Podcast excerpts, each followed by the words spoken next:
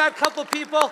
Again, not going to ask you to go and do anything. We just, we're excited that you made it here today and that you have chosen to be here with us. Now, I have to tell you, I was uh, going through and getting ready for this particular message. We're in a sermon series that Pastor Josh has just uh, called Christian Atheist. And the concept here, Josh has been telling us that Christian atheism is uh, when you claim to have a faith in God, but you don't really act or live like you believe what you say. It's, it's saying, I believe one thing, but, but I'm acting a totally different way. So we thought we're going to look at this here today and continue on with the topic, which I, I'm not going to say it's a topic of fun. I'm going to say it's more of a topic of funds, but I don't mean it that way. This is not. I'm going to stick this out here because I've used this before. Oops, sorry. Stick that out there to remind you what it is that maybe we're talking about here today. And I, and I tell you right now, as soon as I put that out, pulled it out, I saw some of your eyes get big. It's like, uh oh, it's they're going to ask for money. No, this has nothing to do with asking for money. I promise you, this isn't that at all. But I do want to say this in comparison to the Christian atheist concept. Most Christians believe that God owns everything. If you've been around church long enough, you've heard that and you've said that. We believe that He has a stewardship plan for us also. But yet, many Christians live as if God has inadequate resources and that He has nothing beneficial to offer us when we need help with money or managing possessions. That's the Christian atheist. We say one thing, but how we live and act is completely different. Because again, as Christians, if we believe this and we behave differently, that's exactly what this Christian atheism is. And we want to just talk about how that impacts us and how to make it different in our life. And so I've titled this message here today, Dollars and Cents, but not as in coin, but as in common sense. S E N S E. So started thinking about that, and I realized not too long ago, probably when I was a kid, maybe some of you that were older, and when you were small, and you just realized that there were some topics that you just did not talk about in public, namely sex, politics, or finances. You just didn't discuss those. It either just ended in an argument, or you just realized the other person didn't know anything, or they knew more than you wanted to know, so you took off. It's just that's all there is to it. So I did some research to see if that's still the same kind of adage, the same mentality here today. And I found some opinion polls from the year 2020. I want to have a kind of my version of putting the information up there. Just I'm going to read through there, but you can look up there and you can kind of see some stuff going on. The question was asked, what do you consider as taboo topics for discussing with others? You can see up there that there's a, a, phrase and then a percentage. 39% of the people said salary or household income was taboo topic. Don't talk about it at all. 38%, the size of a retirement saving. 32%, how much debt you have. 25% is either how much you plan to leave to your kids or how much you expect to get from your parents. That is the kind of the conversation there. Go to the next slide and you'll see, just going to go through there, marital problems, religious beliefs, political views, sexual orientation, mental illness, personal addictions, sexual harass- harassment, and racial harmony. Somewhere between about 8% and 39% of the people put all of those out there. When I looked at it, and if you went back and looked at that first slide, we put those four together because the top four things that people said that were taboo topics dealt with money. Again, he went through there salary, retirement, debt, and inheritance. Don't talk about it. The rest has kind of become okay to talk about. It, it's dropping down on the list. And so I found it interesting that that was the case. Then I kept looking, and there was another poll that I found that really caught my attention, but this one really kind of disturbed me a little bit more. And it just said, Who would you turn to when faced with a major financial event or decision? Okay, who do you turn to? Where do you go? Financial advisor, 45%. Spouse or significant other, rather high also. Rely on my own knowledge. I don't know if that ever really works well for me. I don't know about you guys, but okay. Articles and online resources. Friends. Father. What else we have? Oh, there we go. Mother. Extended family member. And I laugh because in parentheses it said, everyone else you're related to except your brother or sister. And then comes your siblings. Okay, like siblings, sorry, we just we just are never going to be high on the authority list, okay? Famous financial expert, co-workers, and then there was a category for other. Why this was disturbing to me is when you ask the question, where would you turn when faced with a major financial event or decision? Did you notice that there was no mention of Bible, the church, a pastor, anything to go along with something religious? At best, that falls in the 3% category. But most people in our world have a place that they would go, and it's nothing to do with what a lot of us come back to, which is the Bible. I guess that's the biggest takeaway for me that God, the creator of all things, and God's word, the authority in all things, were not even a part of, as I wrote, a healthy financial discussion, nor a resource when making a healthy financial decision. It just wasn't part of society. And yet, our Bible talks a lot about dollars and cents. And so, I want to look at some of that. Here's just some kind of other quick facts to throw at you 16 out of 38 parables in the Bible talk about money and possession. In the gospel, there's nearly 300 verses that deal with money. In the four books, the first four books of the New Testament, almost 300 verses there. Throughout the Bible, there's about 500 verses on prayer, about 500 verses on love, and about 2,400 verses that deal with finances and stuff we own. Jesus himself spent quite a bit of time talking about money and possessions and how much these two are critical in our lives and how much they impact us. Because even though we don't like to admit it, money is the major competition for the allegiance of our soul.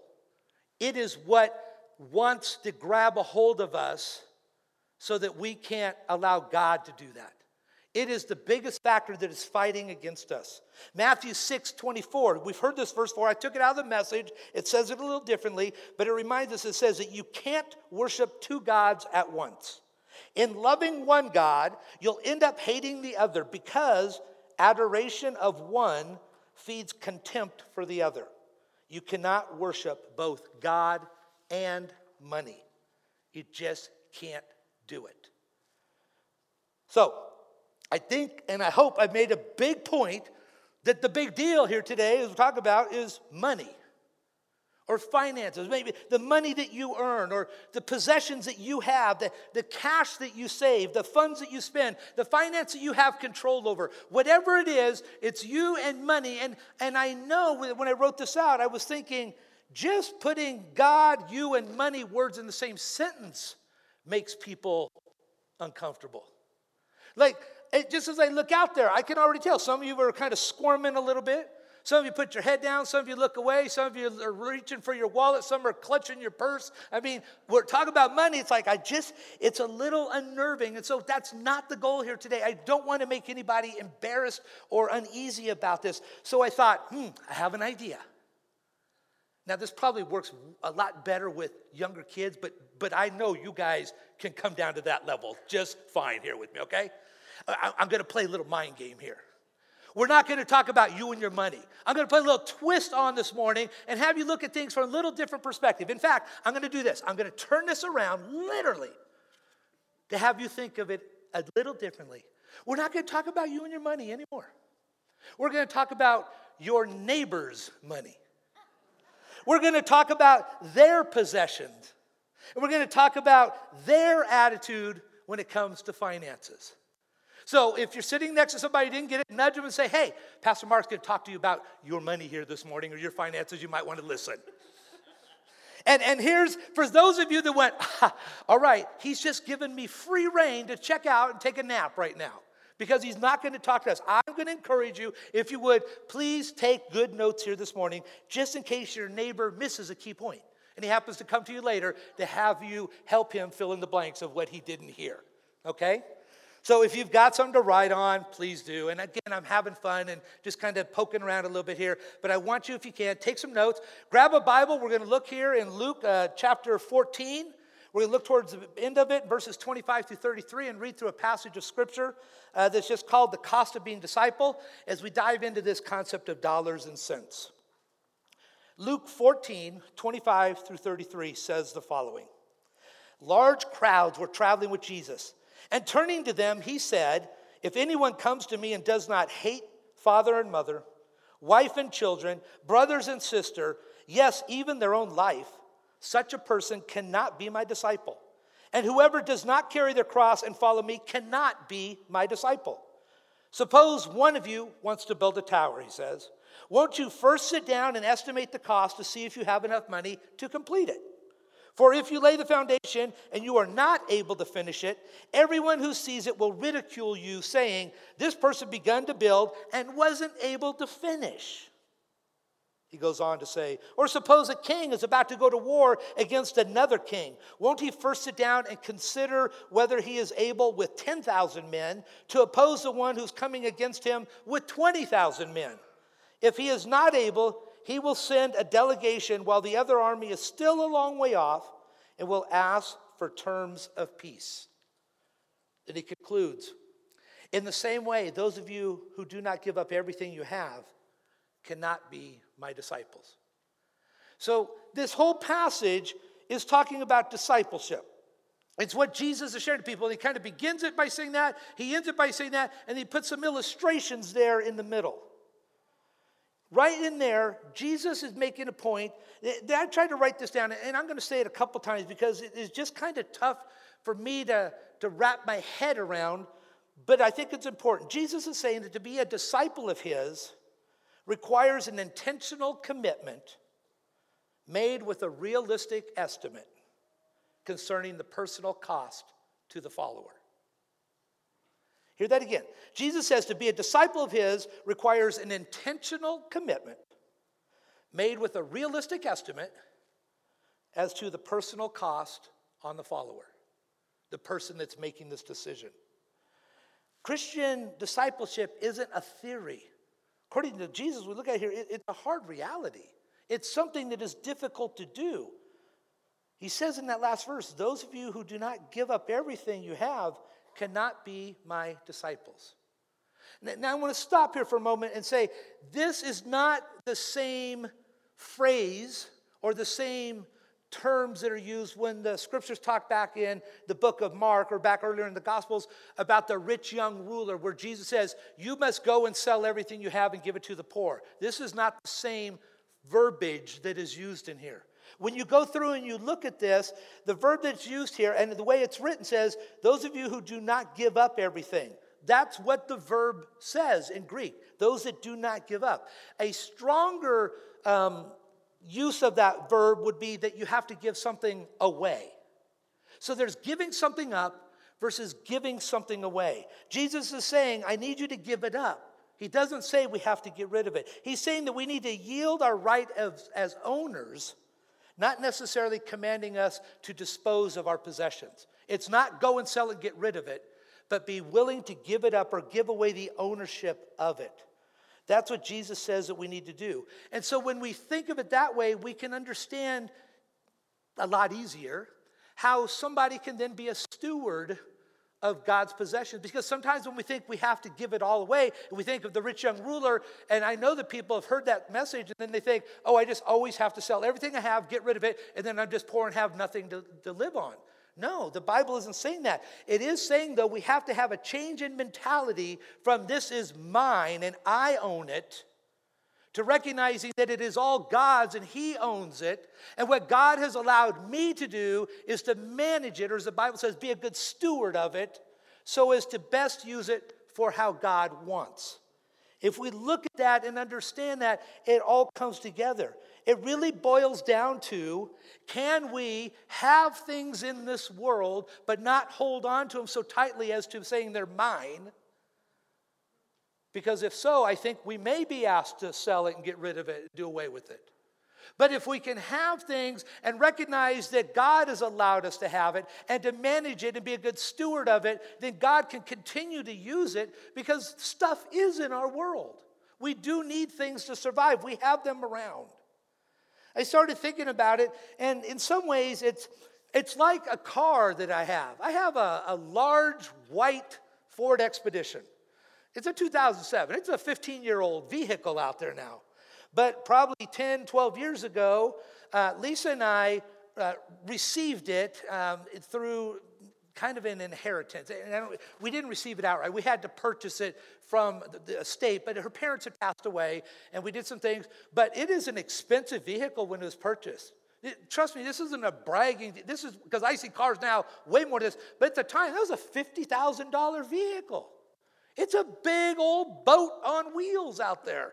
You guys ever see it, like this, I could take you all out for lunch and then take you guys all out in it later for dinner. Like there's a lot of room in that vehicle. It is awesome and we love it. And Lisa and I bought it. We got it for a great price, but we brought it home. And one of the things we said is, wow, what a, a blessing. And in one hand, I kept thinking, woo, $50,000 vehicle worth.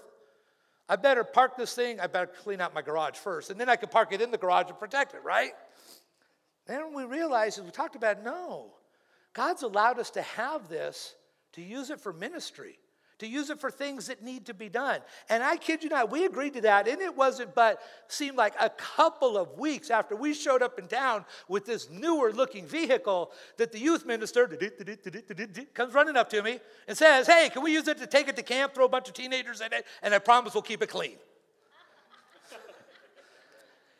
God put that to the test right away.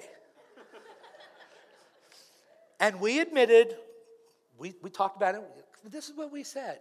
And we went, obviously went ahead with that, and, and it worked out fine. And, and that thing has been up and down to camp so many times for, for kids' camps and youth camps and men's retreats and different things. It has been used for ministry, and I would still say it would be available if something needed for ministry. I'm not saying if you want to take a joyride in it or if you want to do driver's ed with your 16 year old in it. That's not what I'm loaning it out for. But it's there for ministry. That's what we've looked at it as.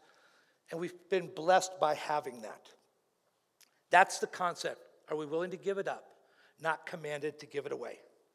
I, but I want to look at the middle section here because it talks a little bit about what Jesus gave us, which was a consideration for discipleship. And it doesn't say it this way, but I want to kind of say it's almost Jesus' verbal prerequisite for us to think about before we sign on to be a disciple, before we go down that path. Verses 28 to 30, you're going to see something that I just call estimate the cost. As we read through that passage there, we can see that Jesus says, I want you to consider what's going to be involved before you do it. Because as we're going through there, he's looking at it, he says, estimating the cost is super important. If, if you have any work done at your house or on a job or anything else, a lot of times you get a pre appraisal or some kind of an estimate ahead of time.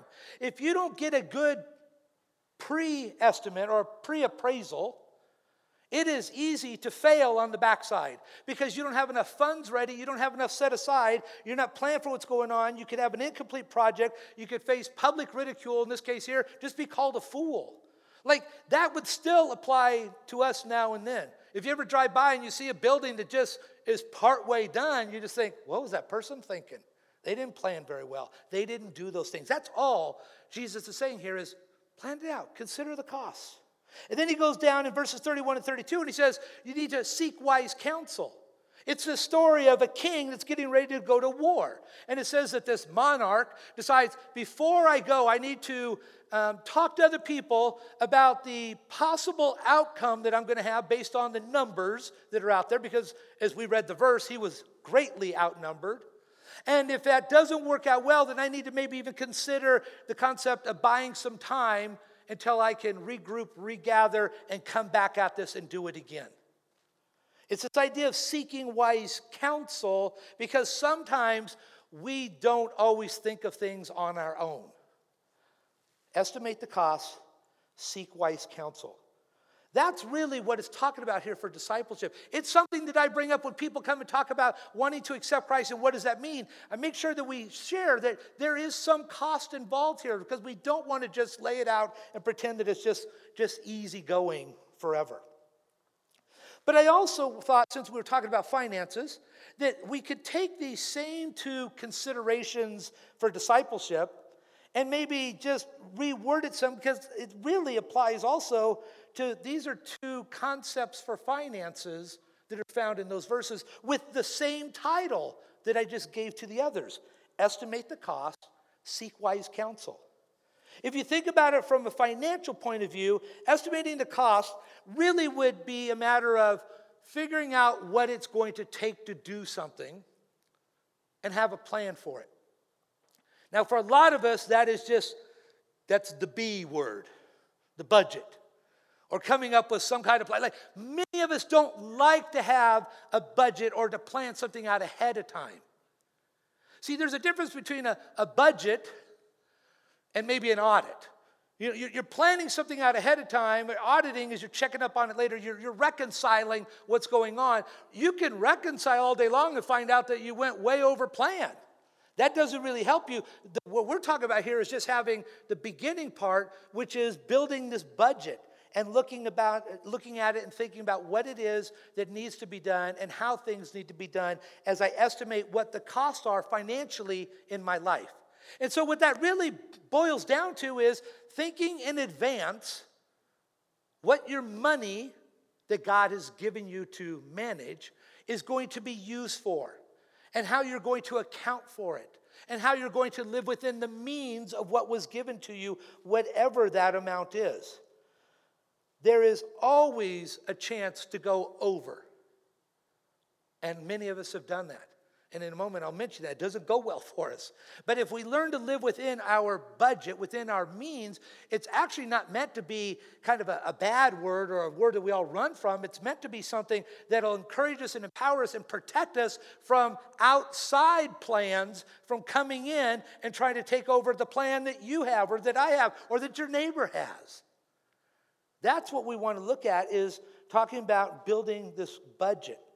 And there's, there's many paper forms you can find. There's many things that you can look at that are online. There's some great apps. One of them is something that we've talked about here at church. It's called Every Dollar. It's a, there's a free version. There's a paid version which has more bells and whistles to it. But it's just an online, or excuse me, an app version for you to put your money into budget and to track it and to plan it in advance and then to be able to stick to it. And then for your phone to even kind of say, hey, Dodo Bird, you're overspending now. Don't do that. I don't know if it says it those exact words, but it's something like that. I think it is a great concept because sometimes what happens is I just squander money. I might have even designated where it was going to go originally, but in the moment I forget about that designation because I'd rather deal with the here and now, and then that causes a problem later. Because as many people know, there's times that we say that our money has run out before the month did. And that is not ever okay for us.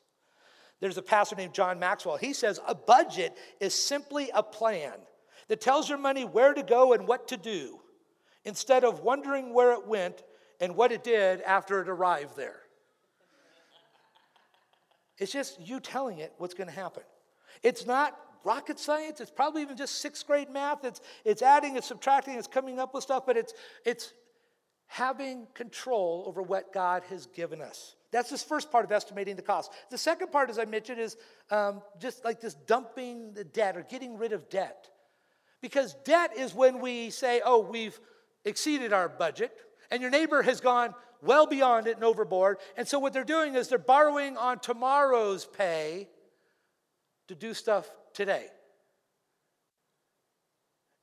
They don't have enough for today, so we're borrowing on what's coming up in the future to take care of now, and I'll deal with that later. But we all know that dealing with that later usually just means it keeps going further out and further out and further out and further out, and it doesn't ever really come back unless you get crazy on board with making that happen.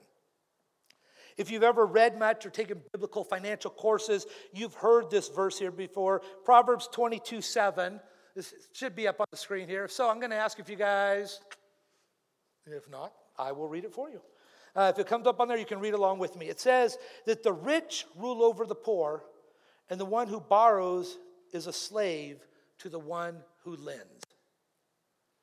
The person that borrows becomes a slave to the one who lends.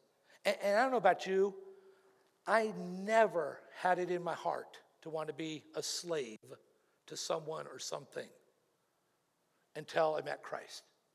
And then I realized that works, but all the rest of that stuff is competition for how I relate to Christ. So we don't want to do that. We don't want to have the debt. We want to get out of it. But I will tell you this getting into debt is pretty easy, getting out of debt is definitely not. You have to work hard at it. You can do it, but you have to have a plan and you have to be able to say, I'm going to work at paying this off and make sure your payoff is within the budget also. There's a lot more to talk about on that, but that is a, a basic concept there of Scripture. That's estimating the cost. The second one I mentioned there was seek wise counsel. And I would simply say this is the concept of saving and then turn around and investing. When you read through scripture, you can see Proverbs 21 20 talks about this. It says that wise people save for the future, but foolish people spend whatever they get. Wise people save.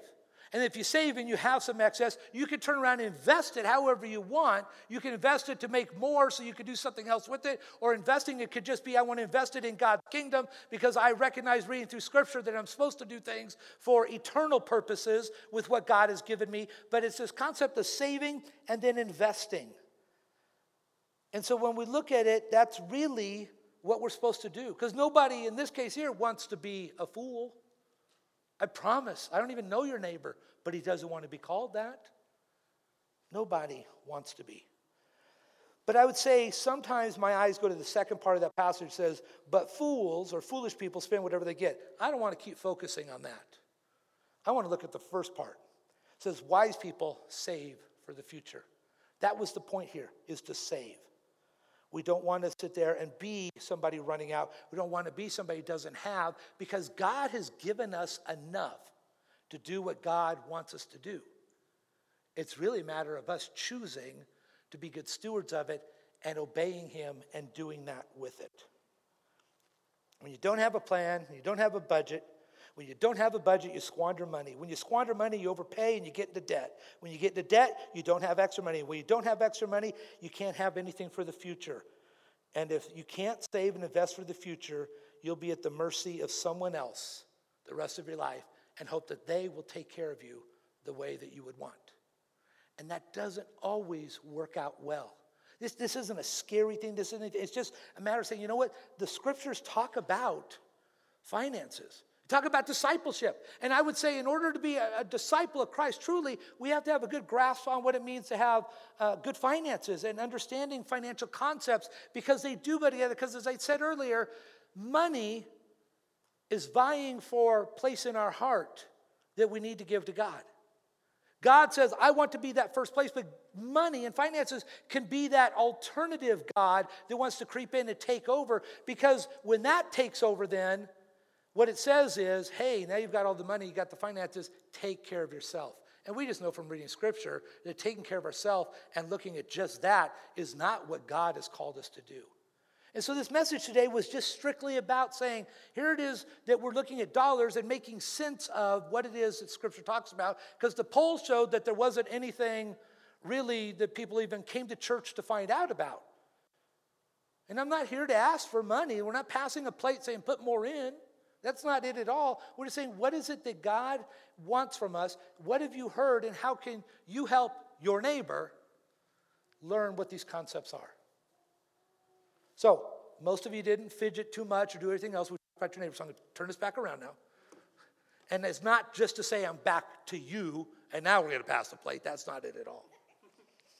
But I do want you to know that we do concern ourselves here at church about people and, and understanding money and financial stewardship and what God's plan is. So much so that we preach about it, we talk about it, but we've offered courses here at our church about it also.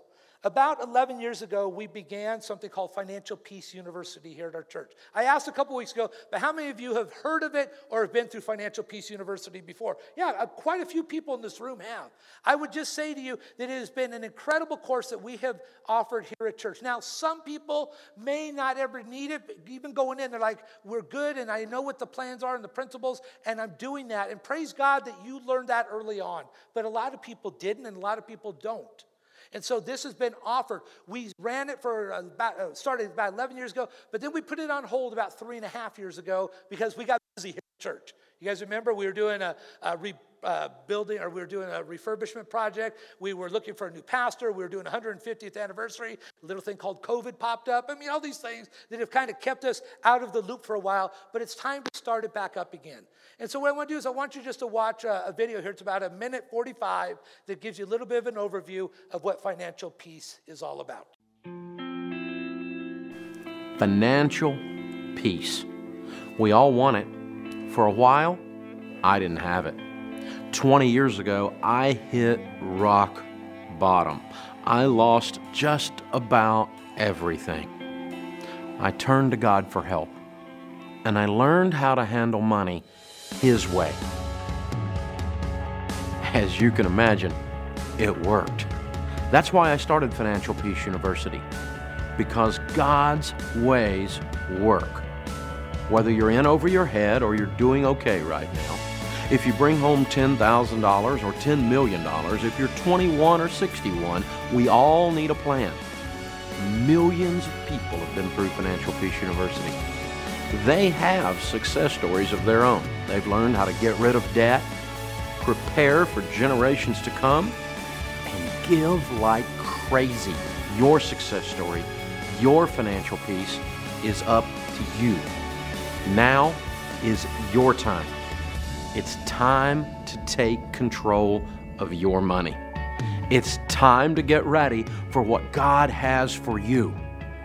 It's time for financial peace.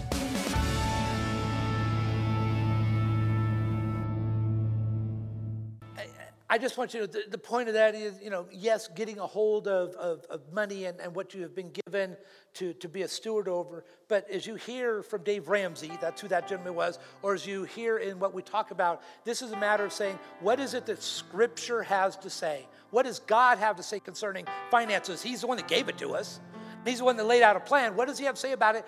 Learn about that and do that because that's how we will succeed in the right way with our finances.